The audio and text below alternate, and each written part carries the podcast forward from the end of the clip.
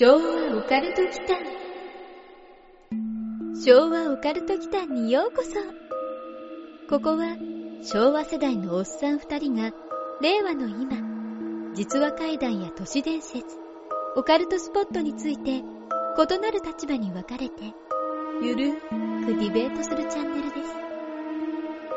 どうぞごゆっくり。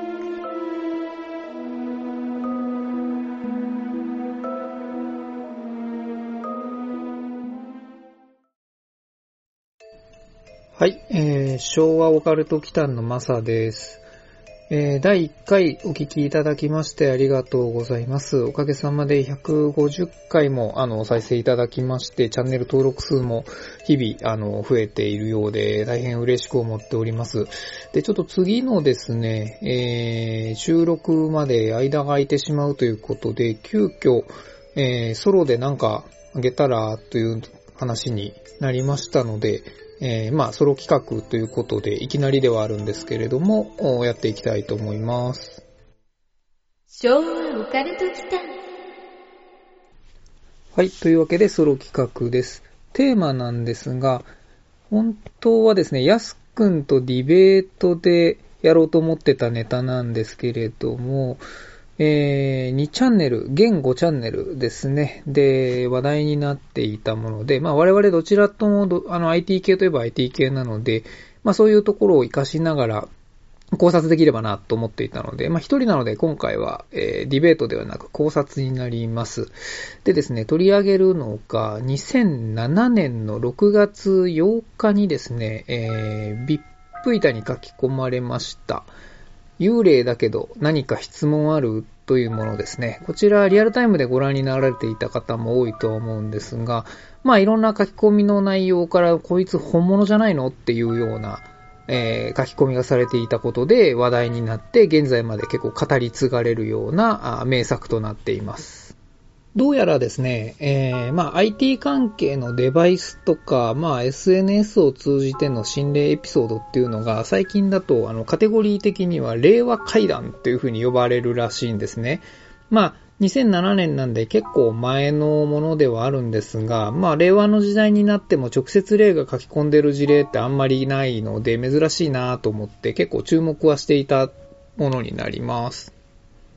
えー、ことの発端はですね、えー6月の8日金曜日19時3分に幽霊だけど何か質問あるというスレッドが立ちました。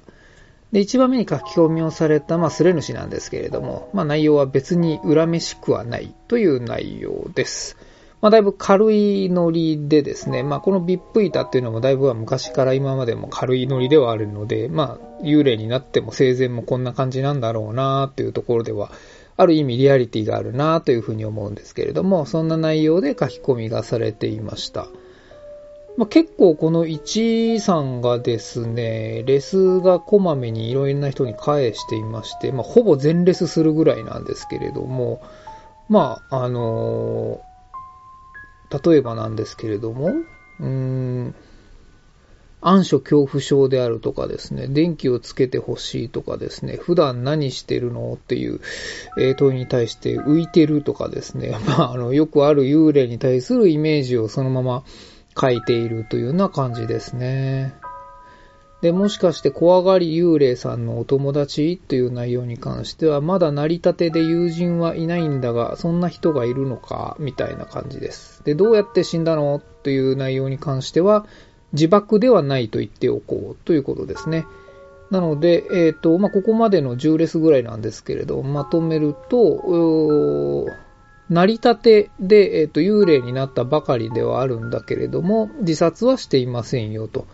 かつ、えー暗所恐怖症ですよ、という、そんな、あちょっとユニークな幽霊がスレを立てたという内容です。えーその後もスレ住民からの質問はかなり、えーたくさん続いていまして、まあ、律儀にそれにも回答しているんですけれども、えーっとですね、例えば、えー、VIP は幽霊差別激しいんだよねっていう内容に関しては、死んでからも差別されるのか、ついでに岡板でも規制で弾かれてきたというふうに書いてます。まあ、規制で弾かれるという時点でですね、割と物理的にキーボードを打っているあのネットワークを超えているっていうことにもなります。まあ、この辺は後ほどという形です。で、これは釣りだろうという書き込み、まあまあ普通そう思うんですけれどもね、えー、切ないほどにガチだ。自分の葬式ってのはなかなか胸に迫るものがあるぞというふうに言っています。で、えー、死に装束ウプっていうことに対しては、えー、携帯は一緒に燃やされたがどうも持ってこれなかったらしい。修復が難しかったのか、無理やり感ありありで手持ちの中で一番高かったスーツを着せられたぞっていうふうに結構なんかリアルな、まあこの人の場合は死に装束ではなくて、スーツを着せ、まあ、着せられて棺桶に入れられたということを言っているということですね。で、性欲はもう今のところ何もないと、三大欲求が皆無であるという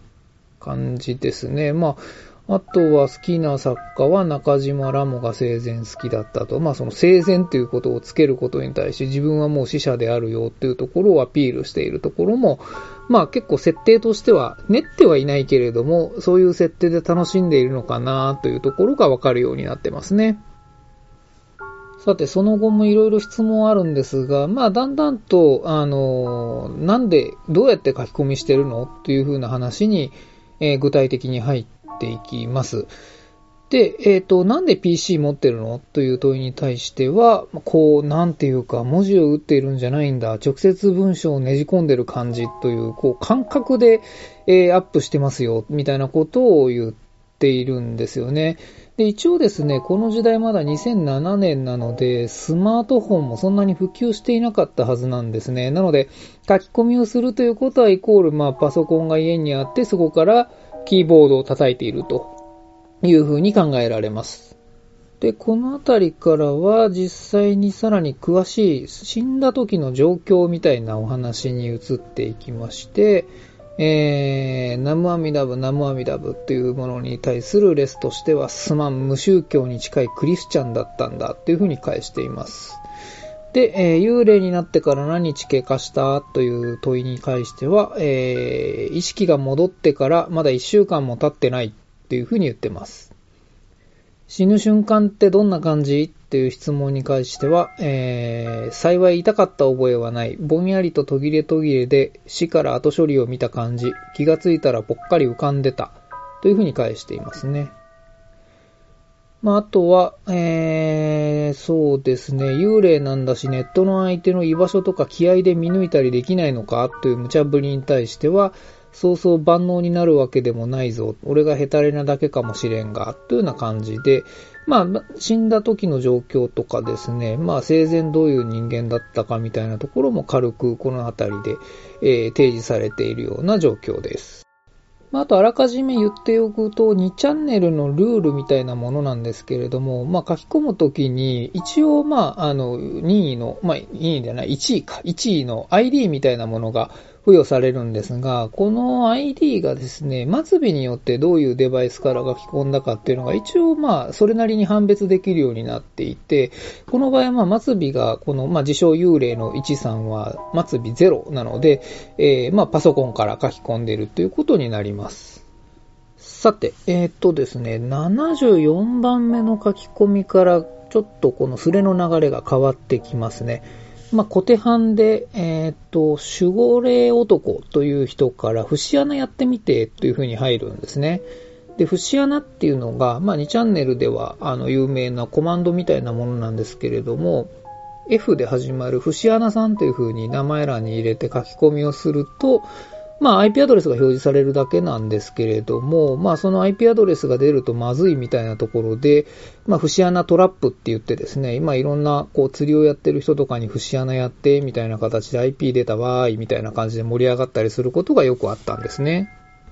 で、ここから一気にスレの流れが変わってきます。で、実際に、えー、1さんが節穴をやった結果、まあ普通にグローバル IP アドレスが出てるんですね。それに対して守護霊男という固定班がホストじゃなくて IP っていうところで変なところで反応します。なぜホストが出ない？まあ、ホストが別に出ないことはおかしいことではないんですけれども、まあそこでですね、だいぶ、まあ、こいつもしかしたら本物なんじゃないのっていうような人たちが出てきました。で、本物であるっていうところの、まあ考察の一環としてなんですけれども、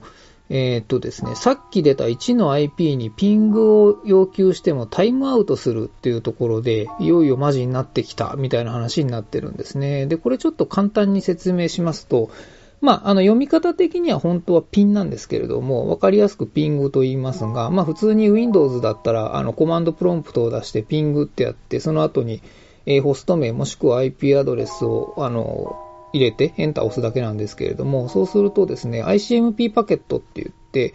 まあ、その、用語自体は潜水艦の用語のソナーみたいなところの用語から来てるんですけれども、相手側のノード、通信機器に、え到達したかしないかっていうところが返ってくるんですね。なので、まあ、それが戻ってくれば、あの、普通に到達時間みたいなものが出てくるんですけれども、ネットワークが今遅延しているのかそうでもないのかみたいなところの判別に使ったりとか、実際にそのネットワークが開通そこまでしてるのかどうかとか調査をするために、まあ、使ったりするコマンドなんですね。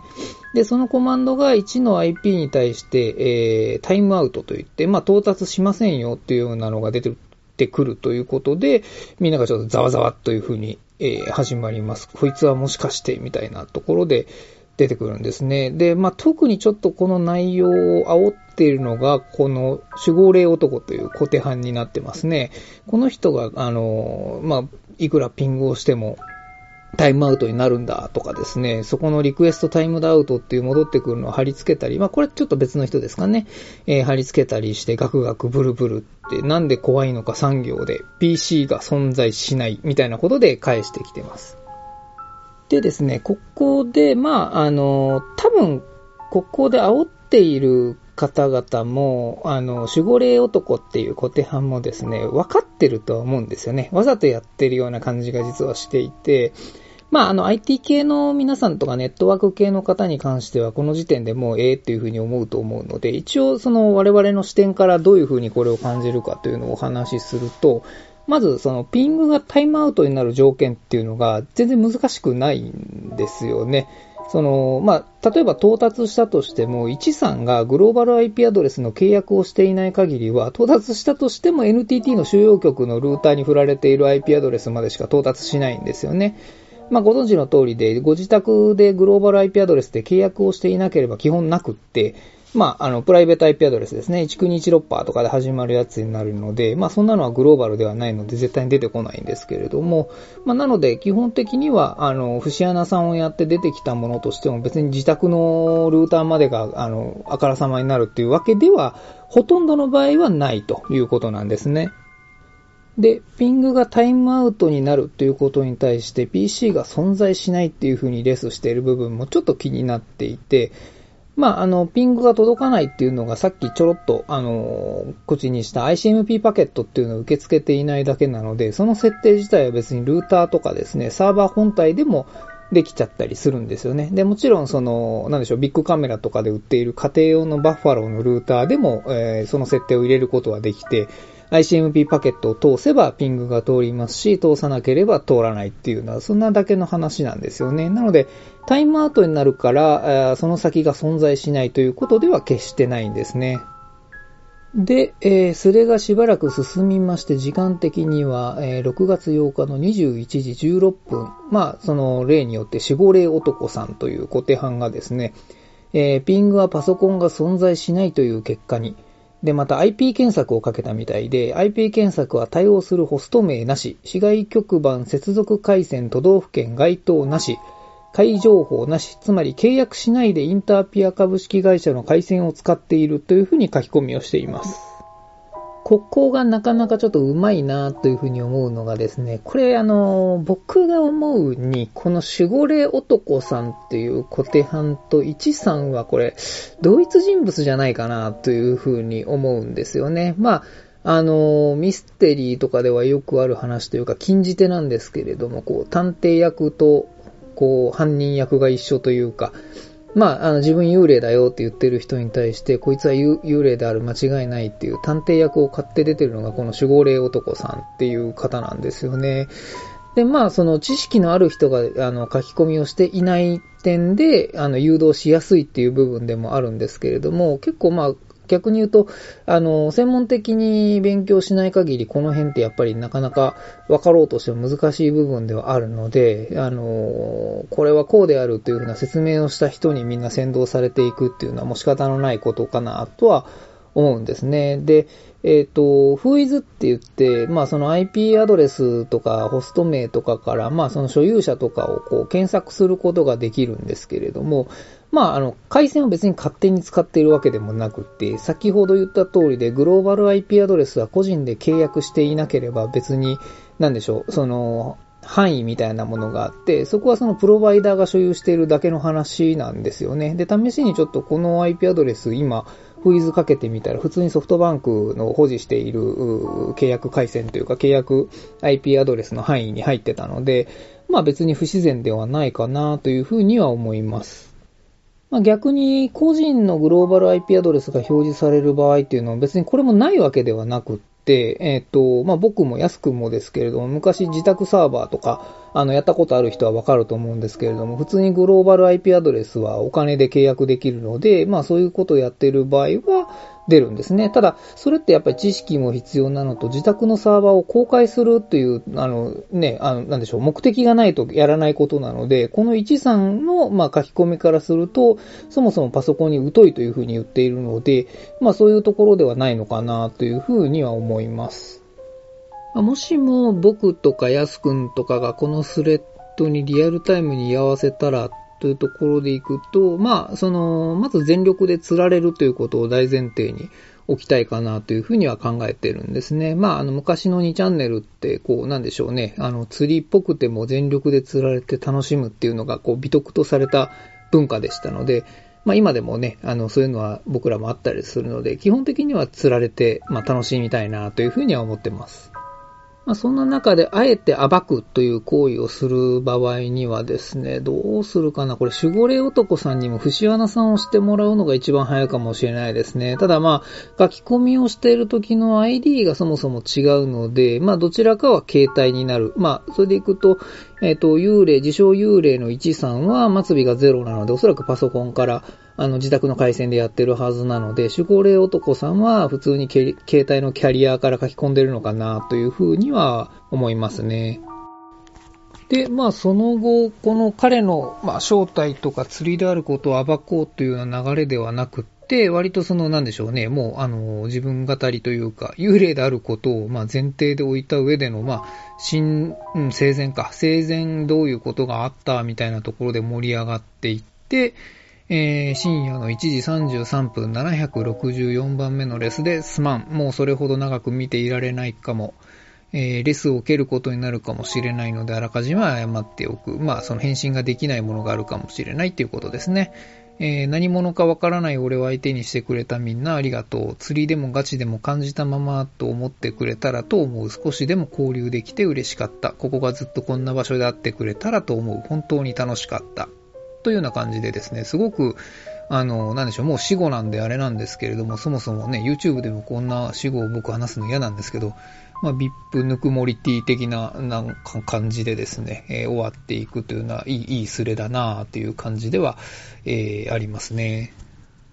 ではあるんですけど、これ、あのー、なんでしょうね、みんなあまりにも優しすぎて、自分語りをね、普通だったら聞いてくれないんですけれども、幽霊である前提で聞いてくれてるんで、こんな流れになってるような 気がするので、なんでしょう、この1さん、あの、釣り宣言をし損ねた、みたいな、そんな感じがしますよね。騙されてやんの、みたいなところでどっかで切り上げるつもりが、おい、本物だよ、本物だよ、おい、ざわざわ、ざわざわってなっちゃって、引くに引けないからもうこの設定引きずったままこのまま行ってやろうみたいな、そんな感じで、ぬくもりティスレになっているような、そんなイメージを、ですね、そんなイメージを感じますね。まあでも確かにスレ住民は優しいなというふうに思うのがですね、これ最初の頃にあの書き込んでた内容なんですけれども、PC 持ってんのっていう問いに対して、こう、なんていうか、文字を打ってるんじゃないんだ。直接文章をねじ込んでる感じというふうに自分で言ってるんですけれども、まあこのレスもそうなんですけどね、えー、2チャンネルってこう、レス版って言って、まあ、例えば10番目の書き込みの人に返すときに、まあ、記号をこう2つつけて10っていうのをやらないといけないんですけれども、まあ、それをね、その、どどう感覚でねじ込んでるのかっていうのがいまいちわからなくて、音声入力をするにしても、これは音声で何て言えばいいのかなみたいな、まあ、大なり大なりで出るのかわかんないんですけれども、それで、なんでしょうね、全部のレスを返してる幽霊っていうのもなかなかすごいなというふうには思うところでありますね。で、結論からいくと、あのー、僕の視点から見ると、この一さんは、まあ、あの、普通に生きている人間だろうなっていうふうには思うんですよね。なので、ヤス君とはもしディベートするとしたら、まあ、幽霊は書き込みをすることができるのか、まあ、できるとしたら、まあ、どういう状態か、もしくは書き込みを、なんでしょう、僕らみたいな IT 系出身の人たちがどうすればそれを信じるかみたいな内容でディベートしようとしたんですけれども、確かにテーマとしてはちょっと難しいなと思ったので、ソロ企画に変更したというところになります。で、まあその中で、あの、IT 系の人たちを騙す、うん、騙すというよりは、信用させるにはじゃあどうすればいいかというところなんですけれども、ちょっと、まああまり専門的なお話をするつもりもないんですが、IP アドレスって、まああの、エンドツーエンドって言って、まあ発信したところから到着地点まで一貫してそのアドレスがこう、なんでしょう、通知されますよっていうものなんですよね。Mac アドレスとまあまた違うんですよね。Mac アドレスはその NEXT ノードというか次のノードまでなので、IP アドレスっていうのは基本的には最初から最後までっていう形になるんですね。なので、自宅のパソコンから発信してグローバル IP アドレスに変換されたものっていうのはその最後まで到達してその IP アドレスが出ますよっていう意味になるんですけれども、なので、じゃあそこを逆手にとってですね、本当にまあどこからでも発信できるっていうところであれば、人間がちょっと行きづらいところから、あの、発信した IP アドレスとかだったら、ちょっともしかしたら、えっていうふうに思っちゃうのかなというふうに思うんですよね。例えばその絶対使えないグローバル IP アドレスっていうのはあるので、実際に。まあその軍関係のものとか、軍の施設の中のものとか、まあもっと言うとその、例えば硫黄島とかにあるルーターの IP アドレスから発信をするとか、なんならその海底ケーブルにあるかもしれないそのルーターを使ったそういう設備の IP アドレスとかを経由して発信してくるとか、まあそういうのがあったら基本的には僕らはもう多分信じるしかないというか、まあ絶対に、まあそんなところまで逆に行って釣りをするね、のってどんなこち亀だよみたいなところがあるので、基本的にはそういうところからの発信だったら信じざるを得ないかなというふうには思います。で、まあ、この13の設定だとネットワークを超えている時点で、まあ、霊的な干渉を説明するのが非常に難しくなるんですよね。まあ、なので、いっそのこともそういう枠も飛び越えてしまうっていうのも一個手かなというふうには思います。例えばその、あの、なんでしょうね。存在しないメールアドレスから発信するっていうのも実は簡単なことで、まあ、フロムを適当に書けばいいだけの話なんで、そんなに難しくはないので、そういうことではなくって、それの前にいる、例えば無関係な A さんと B さんに、それぞれあの送信履歴が残らないように発信を何かするとか、なんかそういうことがあれば、基本的には、あの、なんでしょうね、通らなきゃいけないプロセスを通ってないということで、霊的な干渉を、まあ、疑いはしないですけれども、もしかしたら、っていう選択肢の一つとしては考えるんじゃないかなというふうに思いました。まあ、あの、いずれにしても、なんでしょうね、あの、例になってまで2ちゃん、5ちゃんを、まあ、なんでしょうね、スレを立てるっていうのは、なかなか、あの、生前どれぐらい VIP に依存してたのかわからないんですけれども、なかなかなんでしょうね、もっとあの違うことすればいいのにって思うんですけれどもね、あの、もし本当だとしたらっていう感じです。ただですね、えー、まあ例外というか、まあ実際に不思議なことっていうのはありまして、これもあの、僕自身の体験なんですけれども、まあかなり古いものではあるんですけれども、タブレットを前持ってたんですよね。で、まあタブレット立ち上げて、えー、メール開いたんですけれども、そしたらですね、まああの本文のところに死ねっていう風に入力されてたんですよね。タブレットなんで、キーボードじゃなくてフリック的な入力になるんですよね。なので、まあ何をどう間違ってもそんなの入力されないはずなんですけれども、で、下書きにも入っていなくってですね、立ち上げて、まあ、あの、タブレットを立ち上げてメールソフトをタップしたら本文に死ねだったっていう、それ本当なんですよね。まあなのでちょっと、まあなんでしょうね、ちょっと説明がしづらいというか、まあ IT 系だからどうこうっていう話ではないんですけど、それでも全然理由がわからないようなことっていうのは実際にあるんだなというふうには思います。はい。というわけで、えー、ソロ企画、まあ、その、例はネットに書き込みができるのかっていうところで、えー、ご紹介をさせていただきました。まあでも2007年から現在までもだいぶ時間も経っているので、デバイスも増えてきて、SNS もあらゆるものが、えー、今ね、登場しているっていう中でいくと、まあ Twitter とかを見ていても、海外からのオカルト系の発信とかもチェックはしてるんですけれども、もう書き込みどころじゃない現象が結構たびたび起きてはいるんですよね。なので、まあちょっと今後そういう、なんでしょうね、海外とかで話題になった、あなんでしょう、そういう現象とかについても、やすくんと一緒にこれはありやなしや、みたいなところを、こう、面白おかしく、ディベートしていければなというふうに考えています。最後までお聴きくださり、ありがとうございました。チャンネル登録もよろしくお願いしますね。